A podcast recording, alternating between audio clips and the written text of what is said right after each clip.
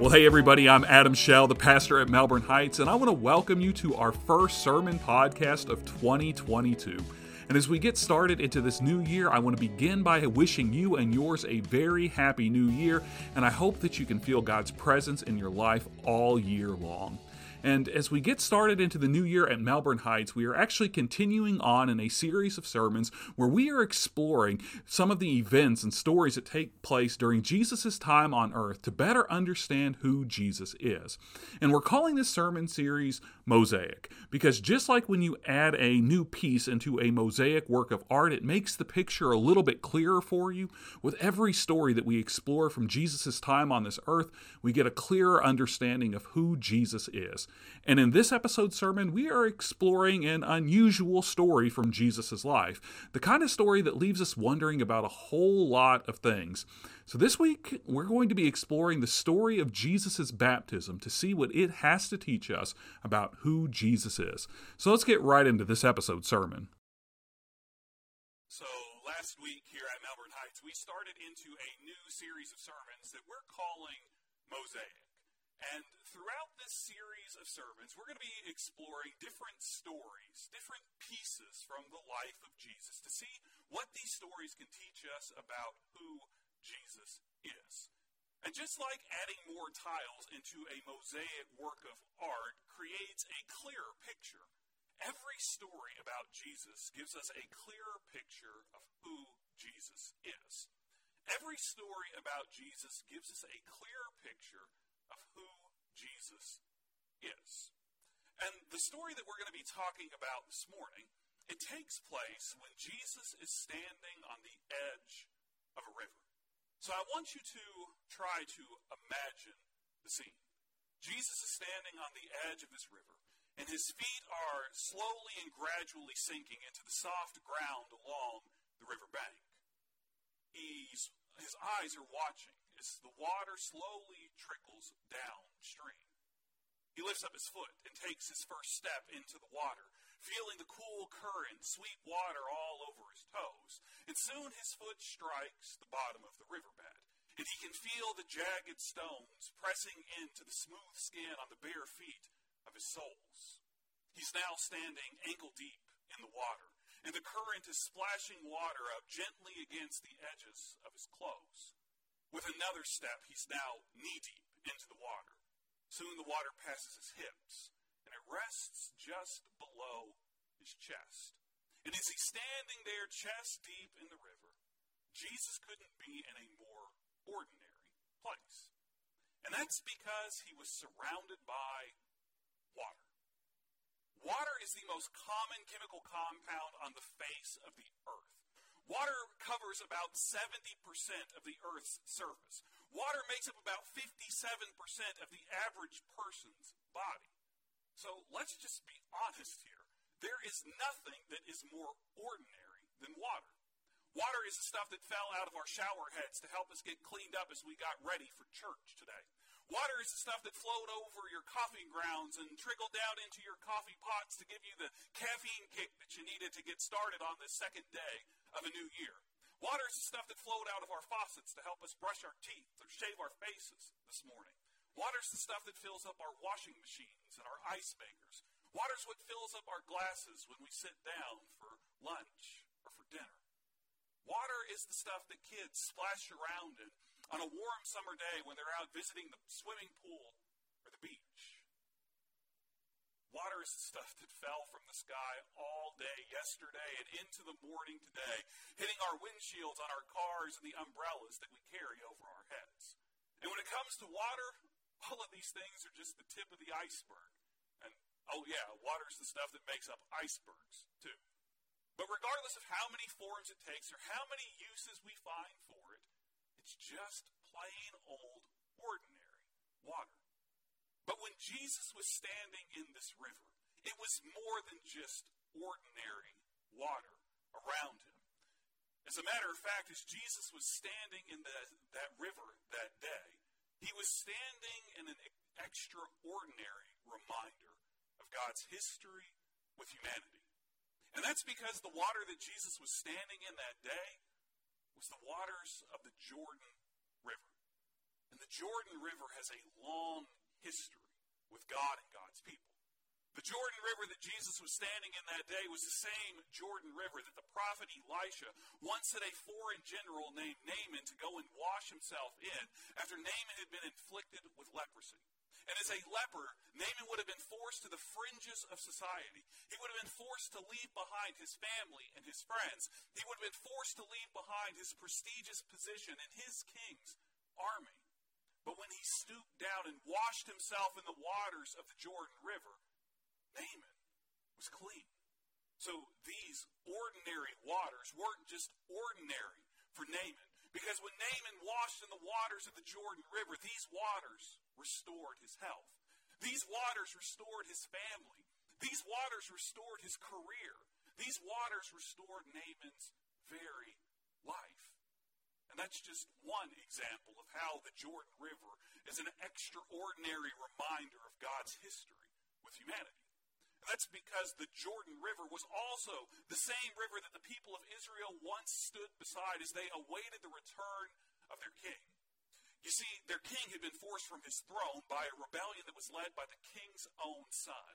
And even though this rebellion was defeated and the king's son, named Absalom, was killed, that left a vacancy. That left the throne of Israel empty. So the people of Israel, they went and they stood along the banks of the Jordan River, watching and waiting to see if their king would return. And then David, Israel's greatest king, the one who was anointed by the prophet Samuel, comes and he crosses the Jordan River. And as he crosses the Jordan River, he officially ends the rebellion that was led by his son. As David crosses the Jordan River, he brings an end to the wait that the people of Israel had for their king to return. And as David crosses over the Jordan River, the rightful king once again sits on the throne the nation of Israel. But this, too, is just one reminder of God's extraordinary history how it's shown at the Jordan River. And that's because the Jordan River is the same river that a weary people once stood beside as they waited to go home. 400 years earlier, their ancestors had been forced to leave their homes because of a severe famine and a severe drought that left them with no food to eat and no water to drink. So their ancestors had gone south, down to Egypt, in an attempt to find reprieve from this famine and this drought. And when they arrived in Egypt, they found food to drink, and they, they found food to eat and water to drink, but they also soon found themselves living under the oppressive thumb of Egypt's Pharaoh. Soon, they were enslaved. And they lived in slavery for 400 years. But God heard the cries of his people, and God delivered them from their slavery. So, their, so they were able to return to the land that their ancestors had been promised by God. And they stood on the banks of the Jordan River waiting to cross over and go back home. as their religious leaders took their first steps into the waters of the Jordan River, God acted and God caused the Jordan River to stop flowing. So the people of Israel were able to cross the Jordan on dry, on dry ground. And as they crossed over the Jordan River, they were able to leave their oppressive past behind them. As they crossed over the Jordan River, they were finally able to go back home for the first time in generations. As they crossed over the Jordan River, they were given a clear notice that God always keeps his promises. This, too, is just one reminder of how the Jordan River shows us God's extraordinary history with humanity. And ultimately, that's because the Jordan River is made up of water. And water has been a constant reminder of how God has been at work in our world from the beginning It's because water is what God once parted as the people of Israel stood by the Red Sea so that they could tr- cross on dry ground and have safe passage as they fled from captivity in Egypt. And water is what God caused to flow from rocks as the people of Israel traveled through the desert, going back from Egypt to the land that God had promised to their ancestors so the people would have something to drink. And water is what once covered the surface of the earth during the times of Noah. And water is what the book of Genesis, in Genesis chapter 1, tells us that the Spirit of God hovered above when God began to create heavens and the earth. And now, the most extraordinary element in God's history with humanity stands in the ordinary water of the Jordan River, waiting to be baptized. The Gospel of Mark, or Mark's biography of Jesus, records this story for us in Mark chapter 1, verses 4 through 11. So let's take a look at the story of Jesus' baptism together. Here's what Mark writes. Writes, John was baptizing people in the desert and preaching a baptism of changed hearts and lives for the forgiveness of sins. All the people from Judea and Jerusalem were going out to him. They confessed their sins and were baptized by him in the Jordan River. John wore clothes that were made from camel's hair and had a leather belt around his waist, and he ate locusts and wild honey. This is what John preached to the people. There's one coming after me who is greater than I am. I'm not good enough even to kneel down and untie his sandals. I baptize you with water, but he will baptize you with the Holy Spirit. At that time, Jesus came from the town of Nazareth in Galilee and was baptized by John in the Jordan River. Immediately, as Jesus was coming up out of the water, he saw heaven open. The Holy Spirit came down on him like a dove, and a voice came from heaven saying, You are my Son, whom I love, and I am very pleased with you. So, as the story in the Gospel of Mark begins, we are invited into an ordinary day in the life of John the Baptist. As we find John the Baptist in the story, he is wearing his ordinary clothes. His ordinary clothes just happen to be made out of camel's hair. And John is eating an ordinary meal of locusts and wild honey. And John is preaching his ordinary message of the forgiveness of sins. And he is going about his ordinary business of baptizing people. And then something extraordinary happens. Someone shows up in this story that John the Baptist isn't even worthy of kneeling before to untie his shoes. Someone shows up in the story who is going to baptize with fire. And that someone is Jesus. And at that point in the story, what we would expect to happen is that Jesus would thank John the Baptist for all of the work and all of the ministry that John had done during his career. And we would think that Jesus might compliment John the Baptist for all of the wonderful sermons that he's preached. And we'd expect that Jesus would give John a big pat on the back as a way of showing his appreciation for all of the people that John the Baptist had baptized. But at this point in the story, we also expect that Jesus is going to take the reins from John the Baptist. Because Jesus has shown up on the scene and Jesus is greater, far greater than John the Baptist could ever be. So at this point in the story, we would expect that Jesus would take the reins and that Jesus would start doing the preaching. And we would expect that crowds would start flocking to the shores of the Jordan River to hear what Jesus has to say. And we would expect that Jesus is going to start baptizing way more people than John the Baptist ever did. But instead of getting what we expect in the story, we get the unexpected. Instead of getting the ordinary in the story, we get the extraordinary. And the extraordinary happens when Jesus steps down into the waters of the Jordan River and he asks John the Baptist to baptize him. And after John the Baptist lifts Jesus back up out of the water, we're told that the heavens open up and the Holy Spirit descends upon Jesus like a dove. And that a voice from above speaks and says, You are my son whom I love, and I am very pleased with you.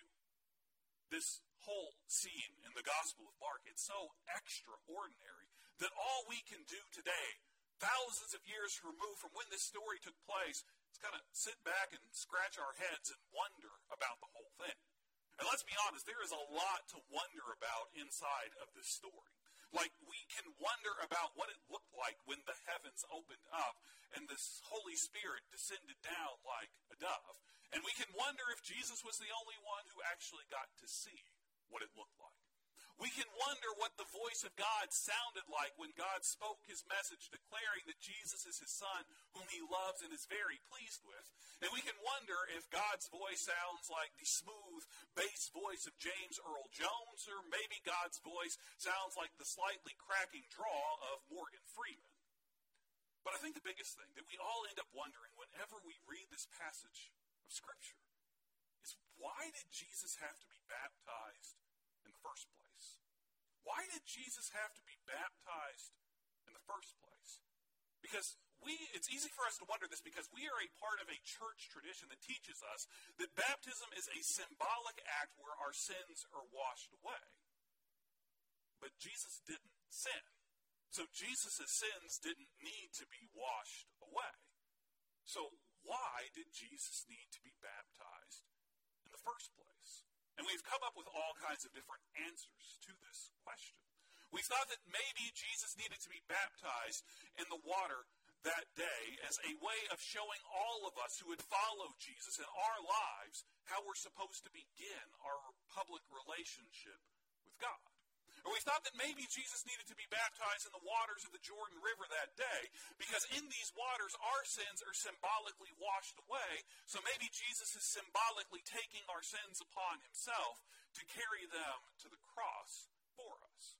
Or we thought that maybe Jesus needed to be baptized that, that day as a way of honoring and recognizing John the Baptist for all of the work that he's done and setting John the Baptist apart from so many other prophets that came before him. We've wondered if maybe Jesus just wanted to be baptized that day because it was a hot day out in the desert and he wanted to be immersed in water to help cool down. We've wondered a lot about this story. But have you ever wondered if we've been wondering about the wrong things when it comes to this story? Have you ever wondered if we've been asking the wrong questions when we look at this story? Maybe we're not supposed to be focused in on why Jesus needed to be baptized in the first place. Maybe there's another question we should be asking. And what question is that? Well, I believe that the Bible is a written record where God reveals who he is to us. So when we are reading this story or any other story or passage in the Bible, there is always one question that we need to ask. And that question is, what does this story tell us about God? What is this story? What does this passage tell us about God? So when it comes to this passage that we just read about Jesus' baptism in the Gospel of Mark, what does this story tell us about God? Or what does this story tell us about God as he is made human in the form of Jesus Christ? And there are two important things that this passage tells us and teaches us about our God. And the first thing that this passage teaches us about our God First thing this story tells us about Jesus is that in some ways, Jesus is ordinary. In some ways, Jesus is ordinary. Now, I know that that may be unusual or strange for you to hear, and that may even be upsetting for some people to think that in some ways Jesus is ordinary. But let me take a minute and explain what I mean before you start getting upset with me. Okay? What I mean when I say that in some ways Jesus is ordinary is that in some ways Jesus is just like us. Just like us, Jesus had to drink ordinary water in order to survive. Just like us, Jesus needed to bathe in ordinary water to clean himself up when he got dirty. Just like us, Jesus splashed around and swam in water in order to have a good time. Just like us, Jesus cried tears, mostly made up of ordinary water, when he was hurt or sad or upset. So Jesus is just like us. In theological terms, we refer to this as the immanence of God. And what the immanence of God is, it's a fancy way of saying that God is up close and personal with us. God is up close and God is personal with us. So, what this means is that Jesus really is just like us. Jesus knows about all of our highs and all of our lows, all of our joys and all of our sorrows, all of our pain and all of the pleasure that we can experience in life. Jesus knows what it's like to be hungry, and Jesus knows what it's like to be well fed. Jesus knows what it's like to have a good time, and Jesus knows what it's like to be upset. Jesus knows what it's like to be surrounded by friends, and Jesus knows what it's like to be all alone. Jesus knows what it's like to be an ordinary person like me and like you. But that's not all that this story has to teach us about who Jesus is. The story also tells us that Jesus is extraordinary. Jesus is extraordinary. Because not only does Jesus know what it's like to stand chest deep in the waters of the Jordan River, Jesus knows what it's like to tell the Jordan River to stop flowing and have it stop flowing so the people of Israel could cross over on dry ground. And not only does Jesus know what it's like to be immersed in the water, Jesus knows what it's like to walk across the top of the water. And not only does Jesus know what it's like to be baptized in ordinary Jesus knows what it means for us to be baptized in fire. In theological terms, we talk about this as the transcendence of God. And the transcendence of God is a fancy way of saying that God is greater than we can possibly imagine. So when we think of the transcendence of God, we think of the God who created the heavens and the earth and everything in them. We think of the God who is able to tell the Jordan River to stop flowing and have it actually happen. We think of the God who is able to heal someone of a disease like leprosy with nothing but ordinary water. So in this story, the story of Jesus' baptism, it reveals to us a God who is up close and personal with us. And it also reveals to us a God that is beyond anything that we can imagine. Our God knows what it's like to be thirsty. But our God also knows what it's like to be able to cause water to flow from a rock so that we could have something to drink. Our God knows what it's like to get dirty. But our God also is able to wash away anything and everything that makes us unclean. Our God knows what it's like to cry tears of sorrow. But our God is also at work, taking away all of the tears from our lives. Our God knows what it's like to hurt. And our God also knows what it's like to be at work to take away all of our pain. This is who our God is. Our God is immanent but our God is also transcendent.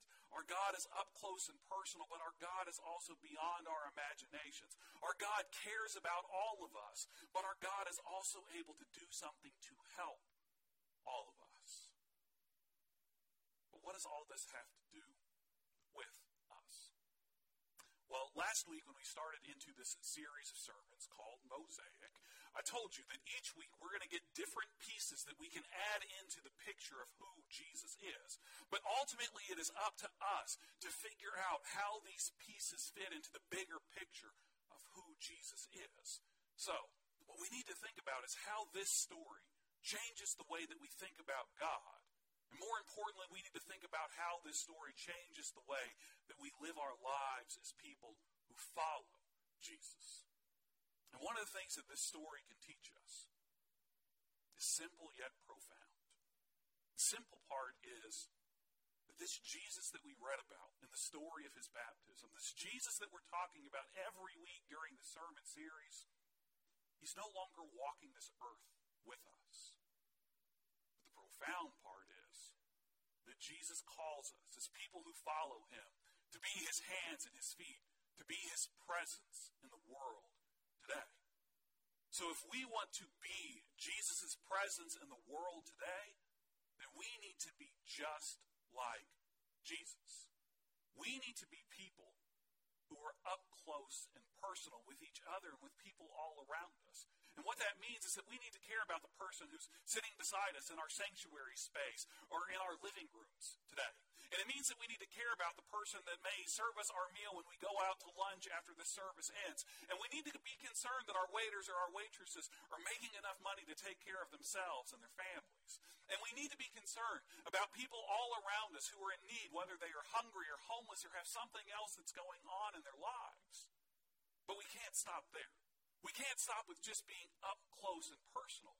We have to go the next step, which Jesus does, and we have to do things to actually help each other out. So, yes, we need to care about the people that are sitting beside us in our sanctuary space. But what that means is that we need to look at them and have conversations with them, figure out what's happening in their lives, we need to spend time praying for each other. And yes, we need to be concerned about the person who's going to serve us our lunch when we go out to lunch after the service ends. And we need to be concerned that they're making enough money to take care of themselves and their families, but we have to do our part by leaving a generous tip for our waiters or our waitresses. And yes, we need to be concerned about people who are hurting around us, whether they're hungry or homeless or whatever else, but we need to be willing to do our part to financially support people, to give to ministries, to missions, to organizations that can help people that are hurting, to pick up the phone and make calls on behalf of someone else, to do what we can to help those who are in need. Because that's what God does. That's who God is.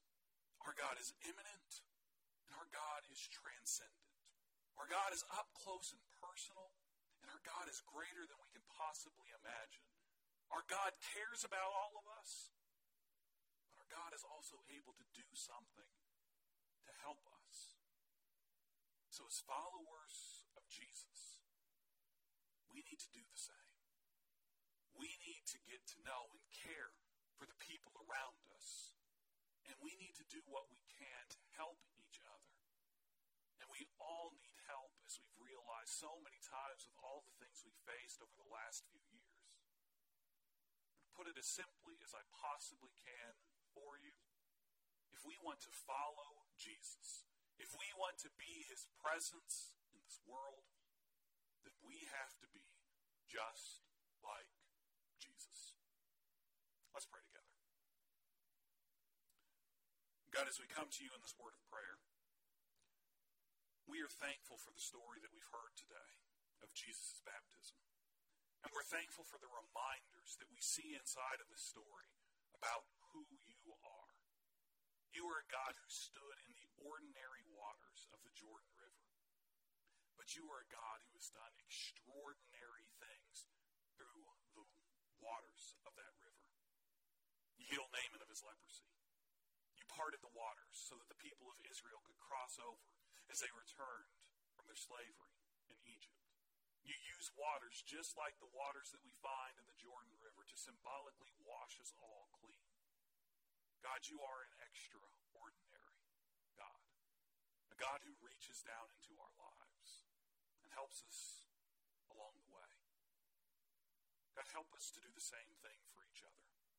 Help us to be present in each other's lives, to care about what's happening, but also to do something when we can to help each other pray it all in Jesus' name.